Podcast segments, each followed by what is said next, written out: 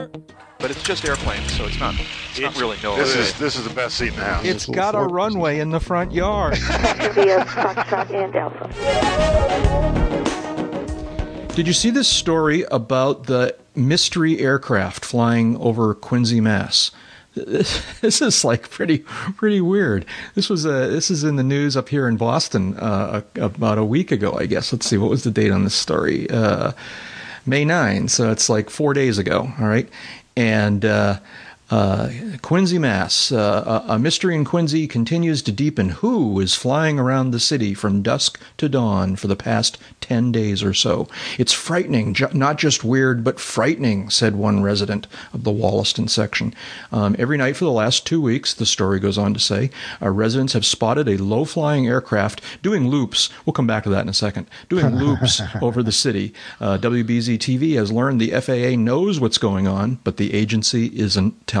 And there's more here in the Dun, story. dun, dun, dun. Yeah, I know. So. Uh, Uh, yeah, that makes it all better. I know, huh? And apparently, people like the city council and the mayor tried to get an answer, and they claim they couldn't get an answer either. And so uh, everybody was really What kind do of they think it is? what? Yeah, well, It- this is this is this is the dumbest article. Of course, there are FBI planes flying over Boston. of course, they are Yeah. are are doing surveillance. What planet do you think you're living on? Yes. I, I So- don't know why this is a story. well, because it was a story, you know, mystery airplanes flying over, you know, residential areas. That's a story, man. Um, It- so and it's going to fade like a rock in dark water when they get an answer that Well- says, "Oh, it's something entirely logical and necessary." well, you know, Aw, okay. Here's the answer. There's nothing. There's nothing alien or particularly exotic about the answer. It is a little disturbing still. Let me just go back to one second here. Um, it, the uh, the uh, story uh, described the low flying aircraft doing loops, and I, my take on that is that's just a bad use of terminology, and what they really meant was doing circles um, over the city, not that they were literally doing loops, because that would be a cool it- story. it's not a drone. It's not a drone. So, anyways, I did a little research today just before we got together, and it turns out there was a follow up story. And if you look in the uh, notes here, we've got uh, this follow up story, which is from the uh, Business Insider website. And uh, they did a little digging, and they came to the conclusion, they claim that they have uh, uh, got an answer from a source that, in fact, these were FBI aircraft. The, the aircraft flying over Boston metropolitan area since at least April 24 are not drones but FBI planes. Among them are a Cessna 208, a Cessna 206, and a Cessna 182. And they actually listed tail numbers. I don't know whether those are accurate or not. Do you know what a 208 is? no, what's a 208? It's a caravan. Okay. Uh, the story goes That's, on to. that's that's one of my high category aerobatic ambitions. is Yeah, to I know. loop a caravan. Well, uh, we have already established that they weren't really looping them. um, the story goes on to say, what are these planes doing at night? Uh, or, or, I'm sorry, the story goes on to say, what these airplanes are doing at night can't be said with much detail because the operation requires some secrecy, and the FBI is obviously not willing to comment on it. Uh, ba- but, but based on the type of mission usually flown by these assets, and this is according to this Business Insider story, um, available on the Federal Bureau's website, it's safe to say they are conducting aerial surveillance and intelligence collection. Um, although they are painted as normal private planes, some of the aircraft are equipped with night surveillance and eavesdropping systems, including thermal and video imagery, and are capable uh, to track suspected terrorists and criminals. So I don't know if that's the answer to the story. That's that's a follow up on the story. you know, I pulled up the registration on one of them. Yeah? On, uh, What does it say? Uh, FlightAware. It says registered to the Federal Bureau of Investigation, Washington D.C. well, So I don't know where the secret is. I don't know. what, what what's going on, but uh, more mainstream, lamestream media. Yeah, well, you know, like I said, were always very excited about airplanes flying overhead at night. This is like was interesting. heavy sigh, Dave. Well, you know, there's bound to be a little extra level of paranoia in Boston right now. Yeah, I think there's some of that going on, and I and I, you know, and everybody's trying to draw a connection, and maybe there is a connection between this and that. Um, we're talking about the uh, Boston Marathon bombings, um, but uh, I don't know. I don't know. Um, Quincy's pretty close into town, and Quincy is basically right underneath sort of long final for one of the um, more highly used runways for Logan Airport. Um, it's uh, it's interesting that uh, you know that they would be flying in that area. I mean, obviously there's some coordination going on because you know more. I mean, just recently I have, I, I rode an air an airliner back into Boston, right over that that part of Greater Boston. So uh, it's it's a thing. I mean, we're not talking like you know they're way out in the burbs. You know, this is like pretty close to town. No, I'm familiar enough with the area that when I hear you say Quincy and night traffic at the same time, I'm thinking there's some really interesting stuff going on with the with the uh, uh, sector controllers there. Uh, handling this among all the other traffic that they're handling wouldn't surprise me if they had a discrete frequency. Oh well, I mean, you know, if it's FBI, right? I mean, well, there's a little thing about public aircraft being exempt from uh, pretty much all the FARs. if you look at it at its at its most uh, crazy, uh, doesn't mean that you shouldn't be smart and follow them, like do maintenance as recommended and all that stuff. Right. But there's precedent. Yeah, but I'm not even worried about these airplanes whether or not they're following the FARs. What I'm worried about is them bumping into an airliner that's on on final for runway four. So well, that's yeah. I think that you you they would be able to arrange some kind of coordination with approach there. Yeah. Which makes me wonder. We should do. We should. Uh, I, am not going to do it this minute, but we should do some research on uh, live ATC and see if they captured any interesting radio traffic um, out on that approach uh, in the days in question. Well, is there anything that would keep them from arranging a discrete frequency with the FBI airplanes while they still handled normal traffic on the published frequencies? I guess not. I mean, is that done? I don't say know why I couldn't be. Say, yeah. say that again. He he says what you know. So we've got the airliners on some published frequency that anybody can listen to and look up and, and dial in. Right. And we have the same controllers also talking to these FBI guys on another frequency that's not published. There, yeah, they could have a, a, discrete frequency, no question. So, that, so the controllers would be working. I, I, know, obviously, controllers work more than one frequency at a time. Uh, would they work a frequency that's that's secret, so to speak? It'd still be the same guys controlling the same airspace. Yeah. It just that everybody wouldn't hear everything. Yeah, I know, yeah, and that always we, bothers me. I've never. I, I, think the situational awareness of the party line is well, really important to safety. Military does that a lot. You'll hear, you know, smoking along, um, talking to center. They'll be talking to some, you know, um, code number, code name, and code number airplane, and you'll never hear the airplane. Right. Yeah. Okay. And and this is especially true out uh, um, out your way, David, because uh, there's a bunch of refueling tracks west and oh, south. Oh yeah. There's just yeah, yeah. a buttload of them, and uh, they're usually down. There's there's nothing else much out there, so there's not a whole lot of descents and and climbs. So uh, you know, in the 20, 25,000 foot range, there's a lot of that activity going on. Uh, oh, with, the, with, with the en route, yeah, with the en route jets going overhead. Yeah.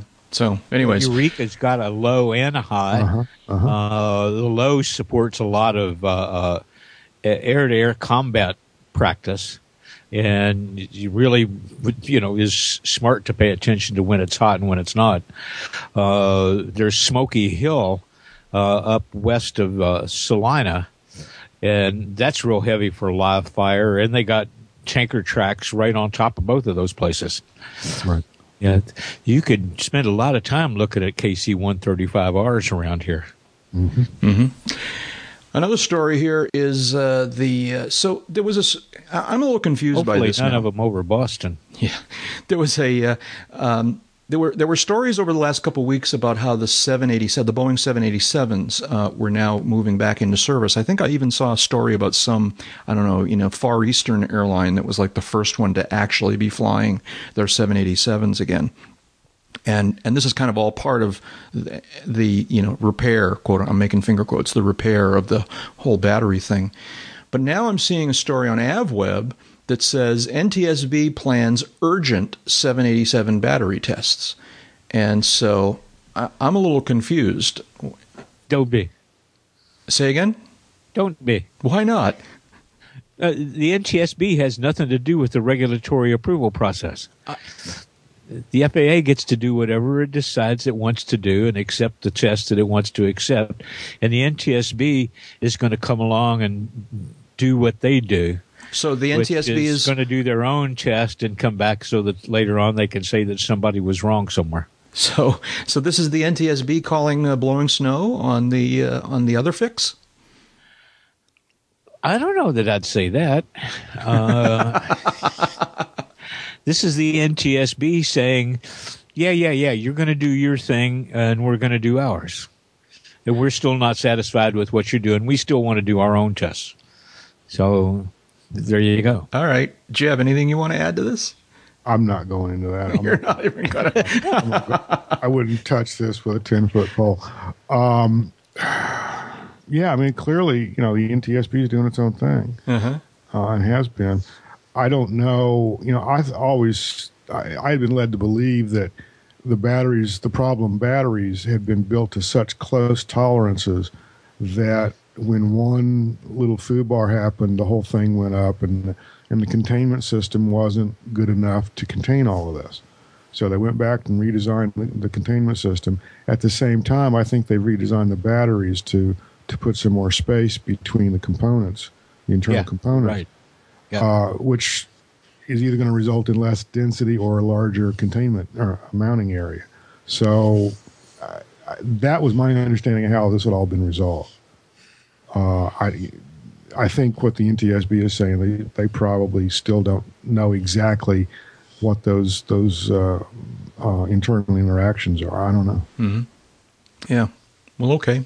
And and and or you know maybe there's maybe they're curious about other batteries, uh, similar batteries. Oh, okay. Not necessarily the 787 batteries. Yeah. I guess. I, I I don't know. All right. But basically, you're going to stay out of this because the Yeah, better part of valor. right? Better, better part about it says tear down examinations as soon as possible of several aircraft batteries, which tells me that they're more than just the type that's in the same. I see. Okay. Okay. Before we go any further, let me say welcome, folks, to Uncontrolled Airspace, the General Aviation Podcast. I'm Jack Hodgson, and I'm here talking with my two good friends, and uh, uh, they are, let's see, Dave Higdon's out there in uh, Wichita, Kansas. How you doing, David? Wonderful, doing lovely, doing fabulous, and yourself. I'm doing very well, thank you very much. Also out there is Jeb Burnside, talking to us from somewhere near Sarasota, Florida. What's up with you, Jeb? Nothing. Uh, you know, I just don't want to talk about that that 787 battery thing. Just, just gonna, you're just not even ten foot No, pole. I you just know? not not even going to touch it. No. Yeah, yeah, okay. Uh, so, and I'm Jack Hodgson, and I'm up here at uh, at uh, beautiful Letty Fields, uh, uh, somewhere near. So that's right, somewhere close to uh, to uh, Lookout Point. Well, you in- could, in- in- you could in- go, go ahead. I'm sorry. No, Dave. I'm sorry. Go ahead, please. No, no, you, dude, you. I was going to say. I was going to say. Um, um, in relative terms, you know, you're you're not that far from Sarasota, Florida, either. No, no, no. I'm you know you know somewhere somewhere near. Right? Yeah. It's all everything's relative. Everything's relative. Everything's relative. Uh, what else is going on here? Uh, a bunch of uh, Jeb. You called our attention to these these actually two uh, drone videos, which are kind of interesting. Um, Yeah, I don't know that they're not all that interesting. They're just kind of marker. Uh, well, uh, milestones though. I mean, yeah, milestones, just markers in, in the continuing uh, march of the drones. Uh, March of the Drones. All right, March write, of the Drones. write that one down. write that one down. Yeah. So what what what were these videos? Um, oh, I've missed. I clicked the wrong link. Hang on a second. Uh, one of them is clearly. Um, oh, now I got them both running in my ears. Hold on a second. Okay, stop that. Wow. Yeah, they One are of pretty hot, pretty pretty screeching. They're the jets. Yeah. One, one of them is a. Um, it's clearly uh, on land. It's probably Patuxent River um, in Maryland, where they're launching a. Um, uh, this is an X-47B. I think it's Boeing made. It it looks like um, um, a stealth fighter with longer wings, uh, kind of deal. Yeah. no, I agree. like. Yeah. That's what it looks like. Um, and they're launching it with a catapult, uh, obviously unmanned. Yeah. So Uh, it, did fine. And then there's another video of um, it um, making an arrested ar- arrival, also on uh, on, um, on land, Mm-hmm. but with all the arresting gear, just as you would have uh, on ship. yeah. Yeah. Uh, which is the way they simulated this catapult. And, So- and if you follow some of the links that are suggested at the end of those two, you'll see that there have also been some on deck at sea um, trials of them just uh, practicing uh, taxiing the aircraft around on the deck. Mm-hmm. Um, it's kind of interesting. it's interesting because, well, it's interesting for a lot of reasons. One of the reasons I found it interesting is that we got our our uh, um, you know on deck uh, director, uh, flight, I don't know what they call them, but the guy who's giving signals to the aircraft, right. and and he's signaling at the drone aircraft. Okay, and I and I was watching this. I'm thinking, okay, well that's kind of interesting. They probably got cameras, forward-looking cameras on the drone, so that so that the whoever's operating this drone can see the guy doing the signals. And then a little bit later on in this in the same videos, we actually see the drone operator standing on deck with the little shoulder mounted uh, uh, remote controls who's actually controlling this drone and he's standing behind the guy giving signals. So the guy is giving signals at the drone but the guy operating it is standing behind.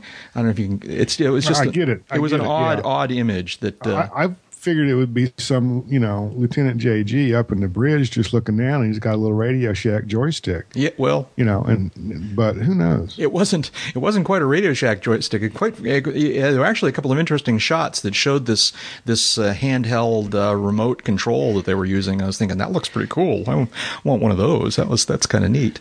But I uh, think I, I think I saw it on sale at Club Midnight. Yeah, no, I wouldn't imagine that it's on sale very many places. But Newegg.com has a special. So this is the X47B. Apparently, this is um, so. This is a they're trying to carrier you know uh, uh, prove this mm-hmm. drone aircraft.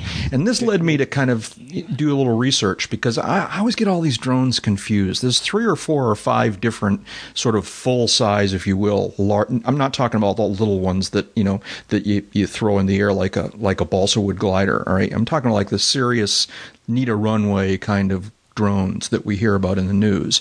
And I've always gotten a little confused about which is which, and so I did a little research here. Um, and so I gave you a couple links here to uh, to them. Um, if you look at the uh, the the first one there, the uh, images of drones, which is just a uh, Google image search, so there appear to be three, not counting the one that we saw in the video. All right. Okay. We've got if you're seeing the same group of images I am, we're seeing the uh, the two uh, prop driven, uh, tail mounted pusher prop driven um, drones, and one has a V tail pointing downward and one has a V tail pointing upward. And then the third image I'm seeing is the larger one that has a V tail upward, but also has a jet engine uh, mounted on the on sort of towards the tail and uh, I was trying to figure out which is which. And then the second link I gave you actually has uh, um, has a little cheat sheet with names to these things. So so the uh, Predator and the Reaper are the two right. pusher prop um, aircraft, right. and the Global Hawk is the one that has the jet uh, mounted on top is much larger aircraft. Now the uh, the one that we saw the video on the car- on the carrier uh, trials is not shown here.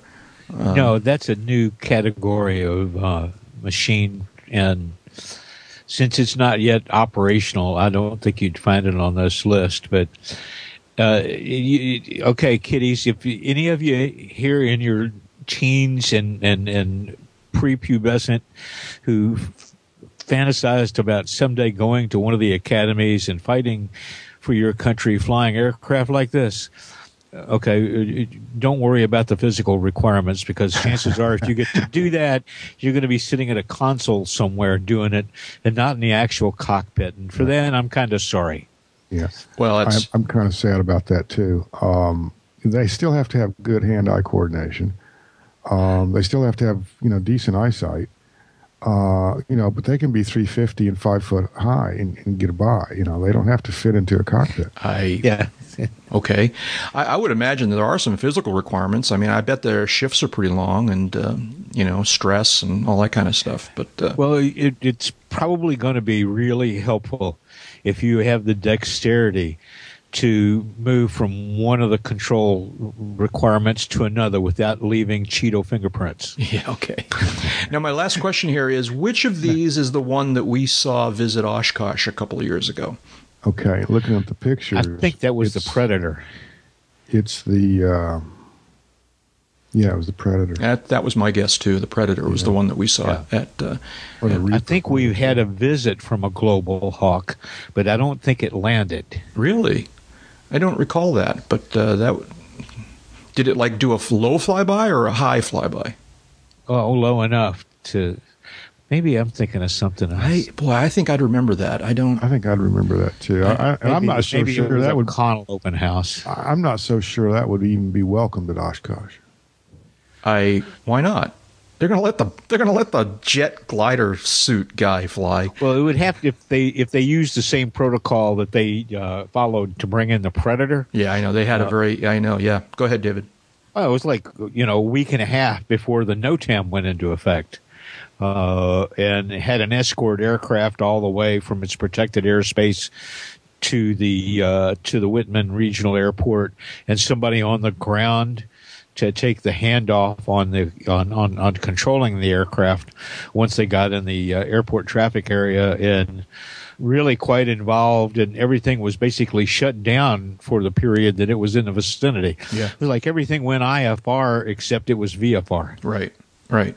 So anyways, obviously drones are the thing and uh, yeah, we, but we don't want to drone on about them. The members of the Uncontrolled Airspace podcast are participating as private individuals. Their comments do not necessarily reflect the views of the various organizations they work with. Also, anything you hear on this podcast that sounds like advice on aircraft operation is obviously very general. You should always consider your own situation, remember your training, and fly the airplane. But you knew that. Oh, and real pilots fly Cessnas.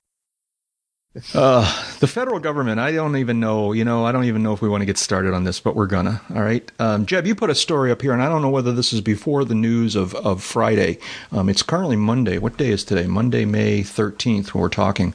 Um, Friday, it was big news on this subject, but you posted a story up here sequestration part the infinity. Yeah. What, what were you going for there? it's, we can't. It won't. It won't die. Yeah, we I know. Stick. A, we can't hammer the stake deeply enough. The story that keeps on giving. Empire's heart. Yes, that's right. Yeah. So, uh, what was the story? I better actually look at it here. Well, it, it, was. It was the, the, FAA was trying to parse. Now let's you know go back um, another week. Um, the, the the House and the Senate acting together actually passed legislation um, haven't been able to do that for several weeks. It's not Did the months, Earth move for years. you too? Yeah, I know. Yeah, okay. But they got their their act together long enough to pass a single bill. Basically, well, I think there's some other junk in there too. There always is. Um, to um, relieve, if you will, the FAA of its sequestration responsibilities and allow it to transfer some money, not coincidentally from airport funding but uh, allowed it to, to, transfer some internal money and um, beat back the um, the ATC furloughs, the um, right. Uh, one day a week, uh, or I'm sorry, one day a pay period for every AT, well, every employee at FAA, but it was being felt uh, among the ATC furloughs and with delayed flights, et cetera. So, so the Congress got its act together and passed a bill, and then they went back to whatever the hell they were doing. Um, and then there's this story saying, well, the FAA is parsing the legislation to determine whether or not it will the legislation will allow uh, it to um, keep open the contract towers that were slated for closure mm-hmm. and still are slated for closure as of this article on June 15th. On June 15th. Now that was the news that was on that Friday. was the news that was we we woke up to on Friday. Later Friday, uh, Secretary LaHood um, released a written statement saying uh, that, based on their interpretation of the statute, they were going to keep everything open, leave us alone, go away. We're tired of this. Right through through the end of the fiscal year. Through the end of the fiscal year. And so we can only hope that the budget, if we get a budget, will uh, will include the, all the towers. But that you know, we, we well, and, and if Congress is between now and the end of the fiscal year able to only get together on one small thing in the budget and agree once again in the sacrifice that it will take to let their differences stand aside and vote to protect their on-time travel schedules, then a small miracle truly will have happened. Of course, everything else is going to go to hell on a process, and they won't care about that as long as they can get home in time to collect the checks. Not that there's any cynicism involved. No, no, Not no, that right. no, no, no. Well, I don't know. I, I'm sorry. I'm not sure that this microphone is guaranteed against dripping cynicism. I'll tell you, there's cynicism to go around. I had uh, on sa- Saturday morning, I went and had breakfast at one of my local air, air, airport diners, and while there, I, uh, I I had occasion to say hello to one of the tower controllers. Um, this was a tower that was scheduled to be closed, and uh, and I and I just kind of I don't really know this controller, but I just kind of know who he or she is. And I went up and said, you know, congratulations, we're glad that you guys are sticking around. And this person said to me, well, thank you, I appreciate that. But then he he he said, uh, but he said a stay of execution is what right. he said. Right. Um, so uh, at least this particular controller is still feeling um, pretty fragile and pretty pretty at risk. So. Uh, and they've just oh, yeah. been through a they've been through a roller coaster here. I mean, it's just yeah. oh yeah, you know, and he he he should feel you know unsettled because uh, you know, this will be a deal in the upcoming budget, and uh, whether or not they get protected, we'll see. They, there's certainly been enough of all the of all the programs affected by sequestration. Uh, I would say the FAA's probably got fifty percent of the ink. And oh yeah, and you know, if, so if there's any agency that's going to whether it's towers or or ATC employees um, or both. Um, if there's anybody who's going to get exempted, it's it's that group. Yeah, yeah. So, um, now what else was I wanted to talk about here? Let's see here. So well, the towers are going to stay. Yeah, go ahead, Dave. Some of these guys, just real quick and dirty, if by some strange shift in the universe in, in, the orbit of the sun or something that the FAA should actually undertake to survey activity levels at these airports and apply the existing standards for keeping the towers open, there's going to be some of these towers go away anyway. Right. But yeah. I don't hear anybody talking about spending the money that that would cost. So, right. well, there, there was another story, and it's been within the last couple of months since the sequestration brouhaha actually, you know, finally hit.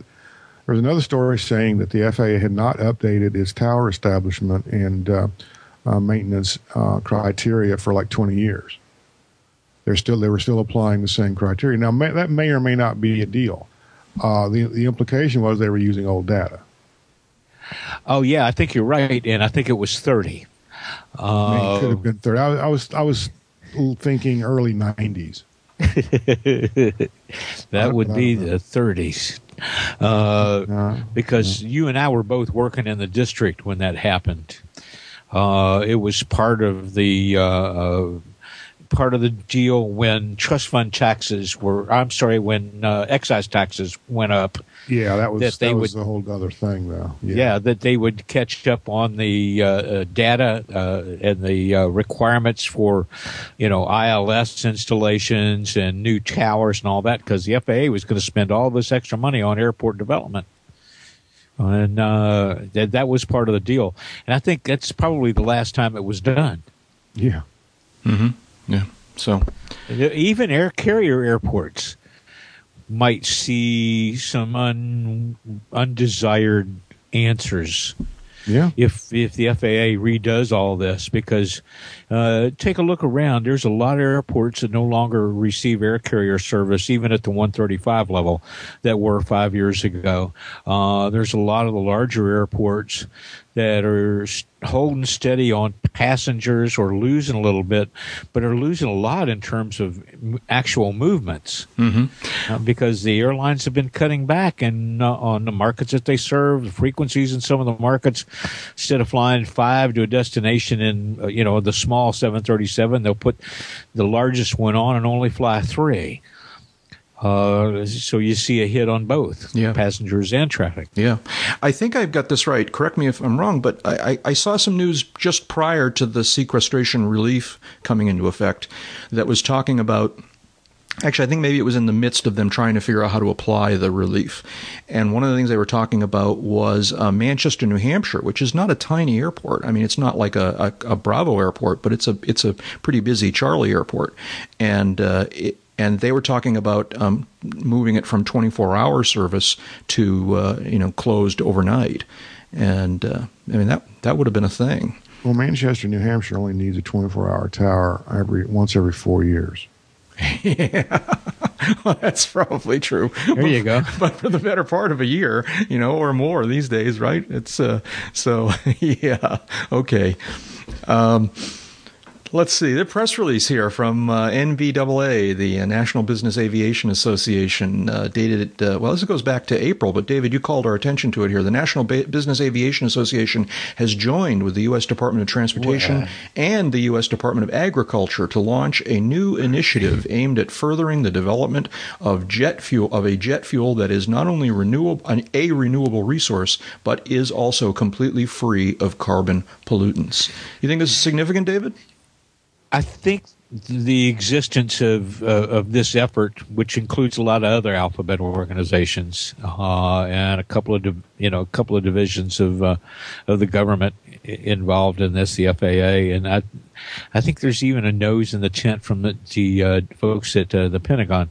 Uh, the idea being less about a total replacement for petroleum as much as a let's see how much we can replace and if we can do it at a competitive cost, we can not only put a dent on carbon output, but we can put a dent on how much money we export. Uh, we're already doing pretty well on that regard, just with the increases in energy production on our own the last few years.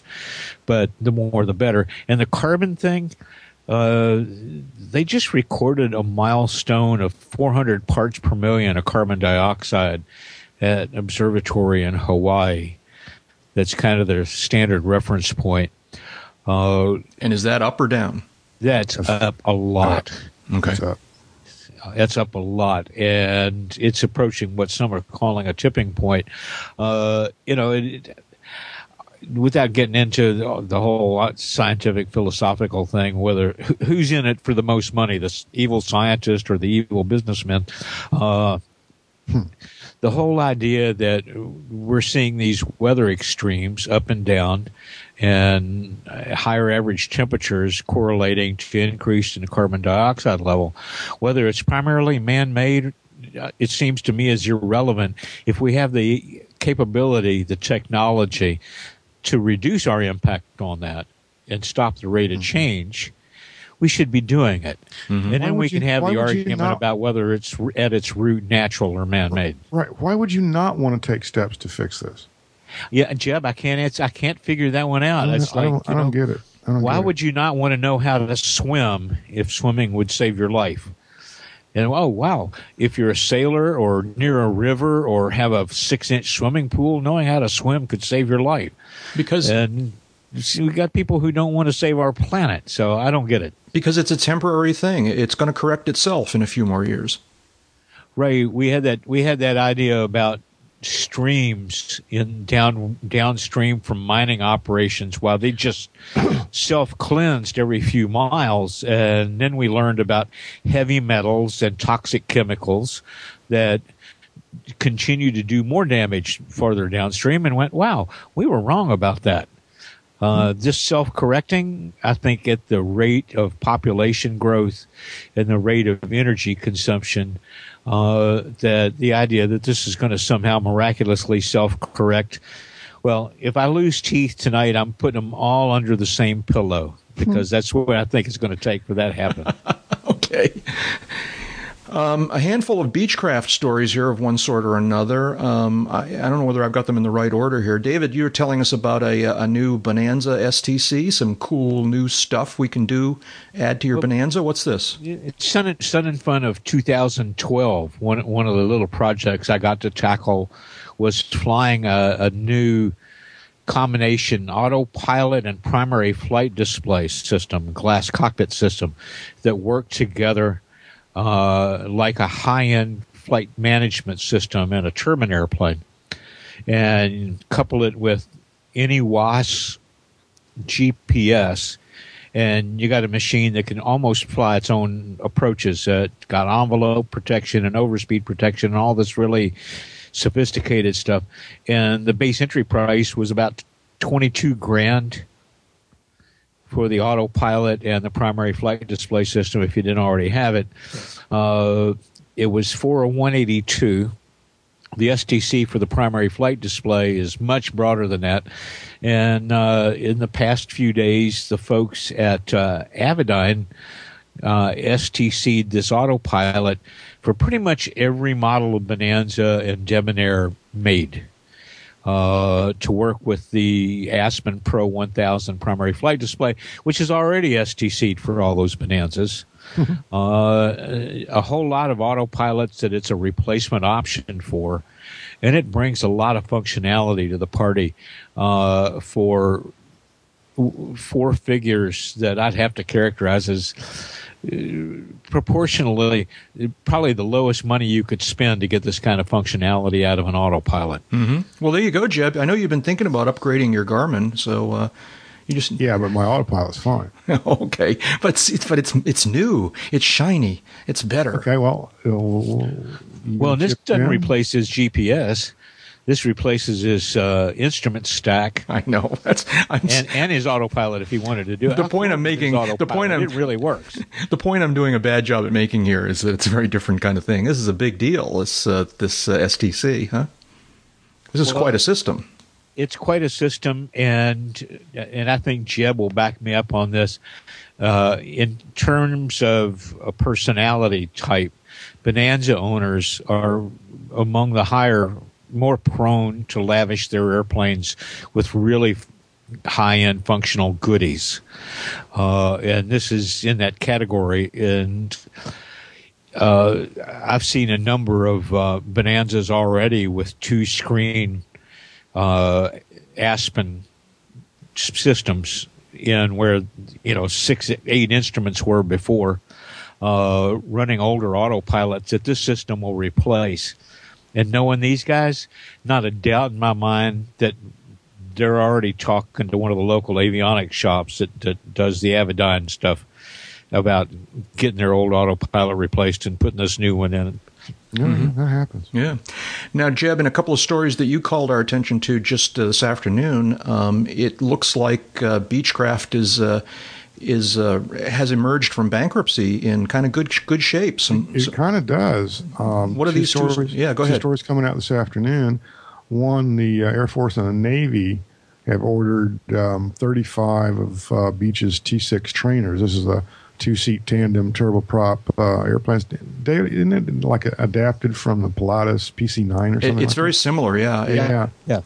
Um, but uh, um, anyway, that that's a big deal because they've been, they've been trying to sell these to the Pentagon for some time. And this is a nice little shot in the arm for them.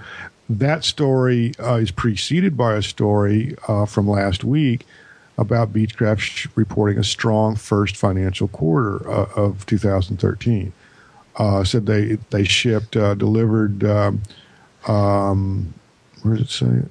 Um,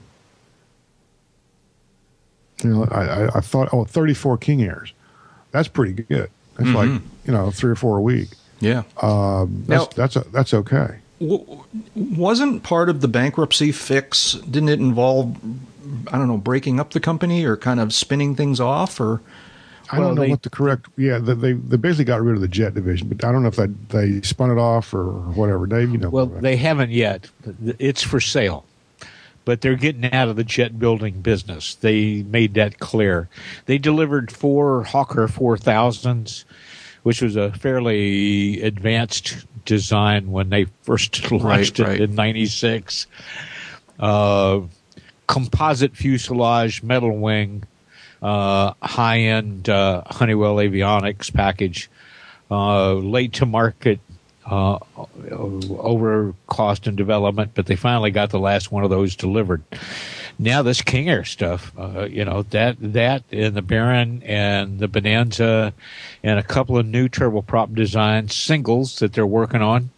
That's that's their product line. Now. Yeah, that's right. I'm remembering this now. So the distinction was that that Beechcraft was going to try. I'm going to oversimplify this. I'm sure was going to try and get out of the non-propeller business. Right. Um, that they right on. And anything that was had a propeller, whether it was a, a piston or or or a turbine, was they were going to stay in and they were going to try and get rid of the pure jet stuff. That mm-hmm. so it wasn't a military versus civilian distinction. Is my no. point. Um, okay. Well, that's pretty interesting. That's that's great. It's a that's a, good news you know, Wichita, I'm sure. A, uh, a, a legendary old great aircraft uh, company continuing to to you know to I was going to say plod along. That's not the right word, well, but uh, you know march we along. Out, we were out past the Beech factory uh, riding around on on Saturday afternoon, and uh, happened to go past uh, Plant Two which uh, was at the southwest corner of the complex, and that was the Bonanza and Baron assembly plant for mm-hmm. decades. And then Plant Three, which between there and the original one on the west side, uh, just north of Plant Two, was where they did the composite starship and then the uh, uh, Premier and the Hawker 4000, which had uh, the composite fuselages. And it was strange looking at it because Plant 2 is on property that's going to get sold off or has been sold off because they're widening the highway. Oh. That, the street that runs along the south edge of the Beechcraft property. Uh, so that, that building's going to go away and it's going to be kind of strange because uh, they built that building to handle Bonanza production. Uh, when right after the airplane first, you know, hit their product line, the demand was so good they got it out of the factory where they were building the 18s and out on its own. Uh, that's all going to be gone for too long. Mm-hmm. Yeah, that's weird. But that's do they? Weird. Do, do, does Beechcraft build most of these aircraft there in in the in the Wichita area? Uh, most of, but not all of. There's some work that's being done in Mexico, uh-huh. uh, wiring harnesses and some structural work uh, that used to be in Salina. Uh, they used to have a big facility in Salina that built up wings and wing parts for the Bonanzas, the Barons, and the King Airs. Uh, that all got shut shut down. That that property uh, released back to the Salina folks and it's you know being converted into other uses for that airport. Uh, yeah, pretty much anything that's not being built in Mexico or by subcontractors, uh, it, that's a minority of the airplane. But are they the majority be, of the airplanes built there in Wichita? But the final assembly all happens there in Wichita. Final assembly all happens there. Okay, cool. That's good. That's good. We here at the Uncontrolled Airspace Podcast are very grateful for the financial support we receive from our listeners. For information on how you can make a donation to this podcast, see the Uncontrolled Airspace homepage and the box in the right hand column labeled Tip Jar. It doesn't need to be very much, just 10 or $15 over the span of a year is a big help. Thank you. Shoutouts. What do we got here? Um, uh, big news. Uh, we're, we're, we're now we're, we're, we're at a oh, let's see. There must be a great metaphor we can use here. Um, we're, we're at a, a turning point, a tipping point. All right. We're, we're now recovered. We're mostly recovered from Sun and Fun, and we're starting to get really we're starting to get really excited about Oshkosh. And uh, so one bit of Oshkosh news uh, we had uh, uh, last, over the last week or so is that the 2013 AirVenture NOTAM is out and available for you to. I don't don't know. Is it actually? It must be available for download as well as ordering your copy. And uh, have either of you actually looked at it yet? And uh, I'm looking at it right now. Yeah. And does yeah, it? I took I took a look at the uh, downloadable version, and I'm going to send off for my souvenir copy of the hard print one. Jeb, does it have a uh, a section up front that talks about changes? It does. What does it say? Well, the one that jumps out at me uh, immediately on site flight service station services are not expected at AirVenture. Ah, uh, yeah. Alternative on site briefing options may be available. Um, that's the last of five changes for 13. You know, it's tempting to say that that's a you know sequestration budget kind of thing, but I wouldn't necessarily think so. I, I think that's part of the reality of people getting their briefings online and and uh, I don't know. What don't time know. do you go to work? Yeah, every time I go into one of those facilities at AirVenture, or for that matter, less less so, but certainly at Sun and Fun also, they've been packed. Okay, they're busy all the time. Yeah. It's Yeah, a cool it's- thing to do to go in there. You know, it's like you know, a- a- an on-site, an on-field flight service station. What a concept! You know, Well, put this into perspective for Oshkosh in particular, as they've had that on-site facility to walk through there at the corner of the FAA building for decades now.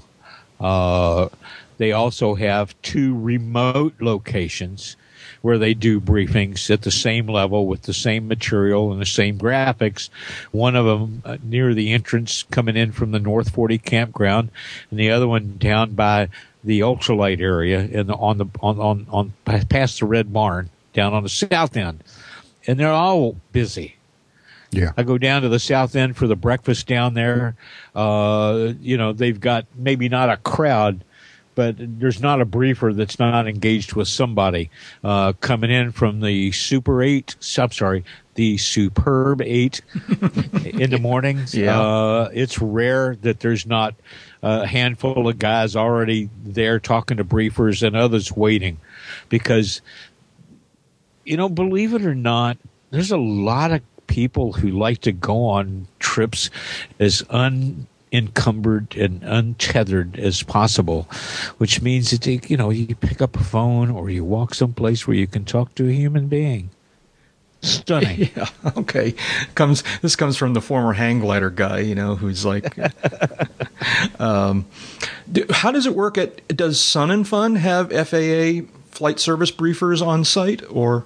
I, I know that it- usually Too, right I there. presume- uh, yeah. Yeah, right there in the southeast corner of the FAA building. They do. I know. I was Yeah, talking to one of our exactly. listeners who was telling me that the, his volunteer job while he was at Sun and Fun was to give departure briefings, but I, maybe that's more operational. That's how not to flight taxi. service.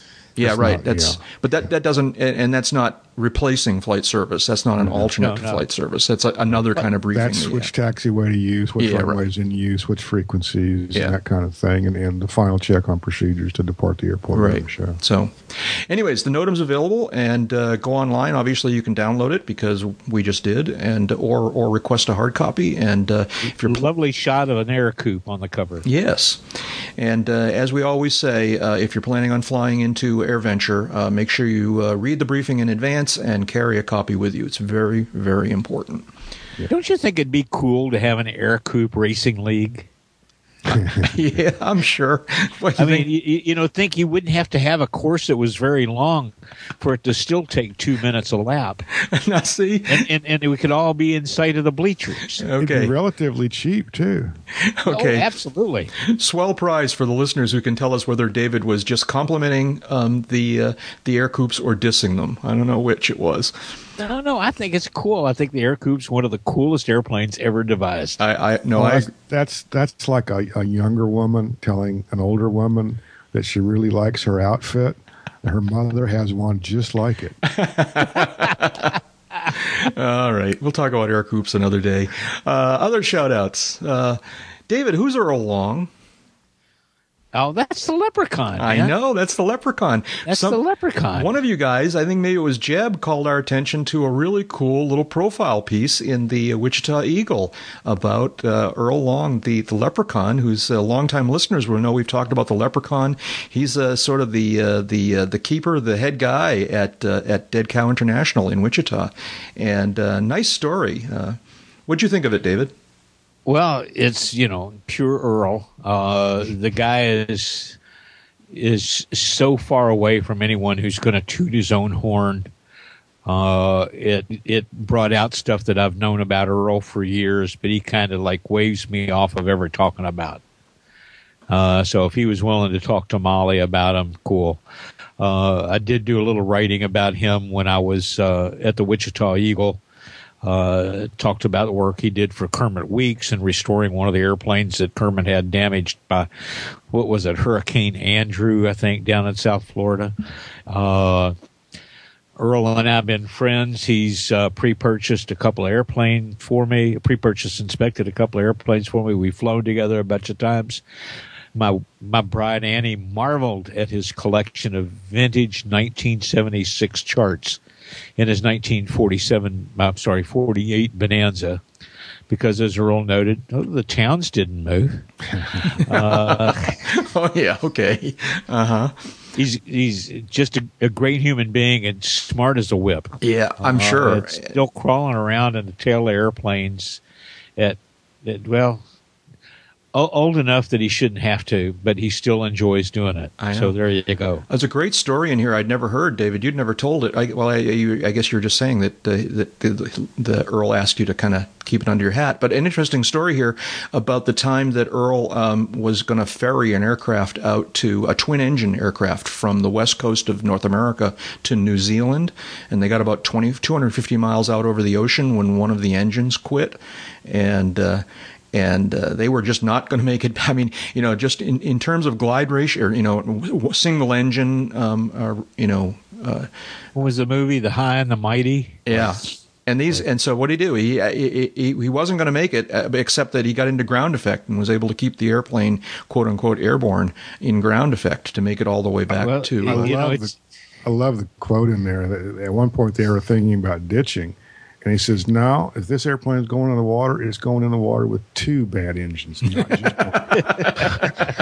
That's right. We're, we're going to use the whole airplane. Here. No messing around. Yeah. So. Uh, uh, as a great human being, I'll probably see him at a, a little function I'm going to next Monday. So. Mm-hmm. Matter of fact, I need to touch base with him and see if he's if he's flying. I want to ride out with him. If he's riding his motorcycle, I want to ride out with him. Uh, he uh, fixed my airplane up after I bent it. It spent seven months in a part of Dead Cow that we fondly call the Well of the Souls. it, it's the place where airplanes go and don't come out for a long time. Yeah. But well, when they come out, they haunt the world. Mm-hmm.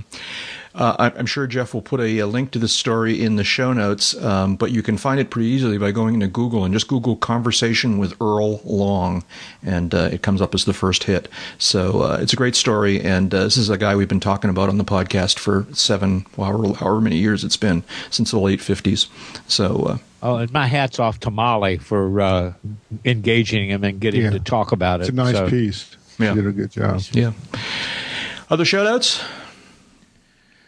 Um, not for me. I got one small one that I think we know about, but we didn't really talk about before. But our old friend, I got a, a, a, an update notice from a professional networking program I belong to, and our old buddy Charlie Becker is officially back on the job, back in Oshkosh, back at EAA as communities director. Mm-hmm. Yeah, this is a good thing. That's great. That's a very good thing, and I'm I'm very happy for both EAA uh, and uh, for Charlie. Yeah, yeah. Just you know, quickly, the backstory here is that Charlie was one of the folks. Uh, although he wasn't laid off during the uh, difficulties at EAA, he chose to to move on, and uh, found himself a very nice position down in down at uh, Frederick for AOPA. Um, but when things started to to change, if you will, back up in Oshkosh, um, Charlie apparently I don't know if Charlie reached out or they reached out, but a, an arrangement was made, and Charlie's back. Um, where he's been doing some great work for a long time now. So that's very, very cool. Very, very cool. Well, I had had a chance to uh, visit a little bit with Charlie uh, a couple of times briefly, and one time a little more extensively when we were at Sun and Fun together, and uh, it was kind of fun watching his eyes light up when he talked about you know returning to Oshkosh, where he really had uh, a community connection both with the, the, town and with the EAA member community. Yeah. And like Jeb said, it's a good thing for EAA and, and its members, big time. Yeah, we were we had one of the we had a Sun and Fun moment, uh, Charlie and I at uh, down in down at Lakeland. Um, we were both sitting on the back, the facing backwards seat of a golf cart, two different golf carts, and and we were going in opposite directions. And and as our two golf carts passed each other, he saw me. I didn't initially see him. He saw me, and he called out, "Hi, Jack! Hello!" And I saw him, and I said, "Hey, hi, Charlie! Congratulations!" And as he as he just kind of disappeared in the distance. He just had a big grin on his face. So I think he was probably happy with the whole arrangement. And uh, unfortunately, that's as much time as I got to spend with Charlie at Sun and Fun. But hopefully, I'll get a chance to say hi when we get up to Oshkosh in a couple months. What else? Anything else? I think maybe that's it. I think maybe it's fork time here, huh? Hmm. Yeah. I think so, yeah. Yeah, cool. Uh, those two voices out there Dave Higdon is an aviation photographer and aviation journalist and the U.S. editor for London's World Aircraft Sales magazine. David, what have you been working on? Anything fun? Yes. It's just like it's just like clockwork. It's like every week I ask the exact same question, and Dave acts like it acts like you know. I, I never even occurred to me that you would ask that question, Jack. My goodness, let me think about yeah, this for a minute. Yeah, I, I've got a friend. You know, I'll ask. You know, hey, so what are you up to tomorrow? And the answer will be, oh, about five nine. yeah. And it just makes me want to scream. David, we've we've stretched and, and, and filled as much time as we possibly can here. What are you working on? Uh, some fun stuff. Uh, I got to fly an airplane for the uh, uh, folks at EAA Experimenter uh, that uh, should be out in a, in a uh, in an issue soon, and that's an online publication. So we gave them lots of pictures to work with uh, working on finding a home for a flight that I got in an LSA with an airplane that just surprised the daylights out of me uh, in terms of how it performed for the horsepower. So that's going to be fun. Mm-hmm. Cool when it gets done. And where can people in general find you on the internet? Oh, uh, avbuyer.com. Look for World Aircraft Sales link. Uh, AEA.net. Look for the avionics news link. Uh, aviationsafety.com. Look for the cuff links. Uh, let's see. Twitter. Oh, I, I am there somewhere. I know Real you are. Higdon. Real, Real Higdon. Real Higdon on Twitter. And that other voice is Jeb Burnside. Jeb's a freelance aviation writer and editor, serving as the editor in chief of Aviation Safety Magazine. Jeb, what have you been working on? Uh, well, let's see. Just put to bed the uh, June issue of Aviation Safety Magazine. Uh, Yay team um, came out pretty well again this this month, so uh, I'm happy with that. Got uh, a piece in there. NTSB recently um, published five, count them, five of its uh, safety alerts targeting general aviation and in specific kinds of operations and um, specific. Um, uh, flight planning and risk management tasks. So, did a big story on that. Um, Amy uh, Laboda did a piece on simulators for me. Uh, nice little piece on them. Then another piece on you know is it is it uh, smart? Uh, is it safe uh, to own an airplane versus rent or or get into a club or something like that?